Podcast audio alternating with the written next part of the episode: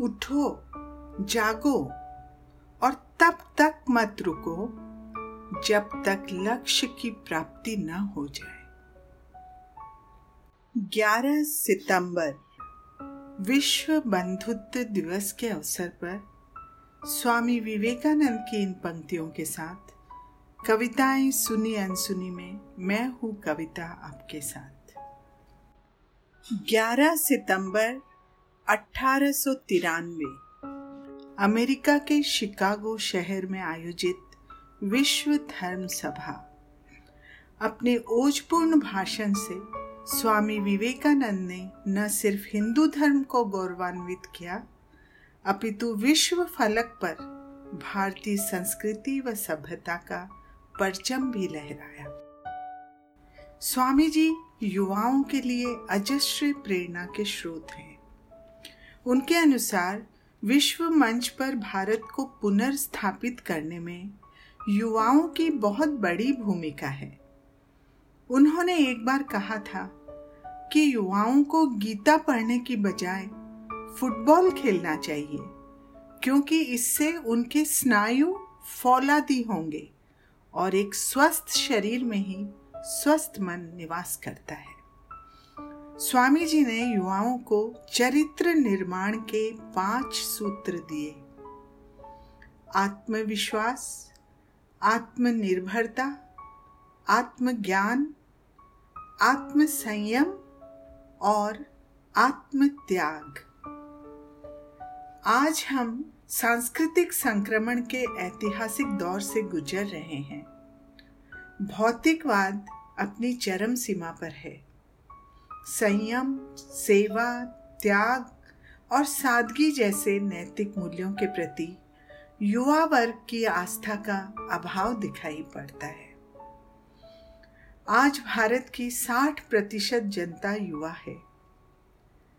अगर वे स्वामी जी के बताए चरित्र निर्माण के इन सूत्रों पर ध्यान दे तो निश्चय ही भारत का भाग्य बदल सकता है। आज इस संदर्भ में राष्ट्र कवि रामधारी सिंह दिनकर की एक कविता से मैं भारत के हज़ारों लाखों युवाओं को परशुराम जैसा बनने का आह्वान करती हूँ। क्योंकि आज देश को ऐसे ही योद्धाओं की ज़रूरत है। कविता का शीर्षक है परशुराम की प्रतीक्षा। गाओ कवियों जय गान। गाओ कवियों जय गान, कल्पना तानो। आ रहा है देवता जो उसको पहचानो। है एक हाथ में परशु, एक में कुश है। आ रहा नए भारत का भाग्य पुरुष है। गांधी गौतम का त्याग लिए आता है। शंकर का शुद्ध विराग लिए आता है। सच है, आँखों में आग लिए आता है, पर यह स्वदेश का भाग लिए आता है। मत डरो मत डरो, संत यह मुकुट नहीं मांगेगा।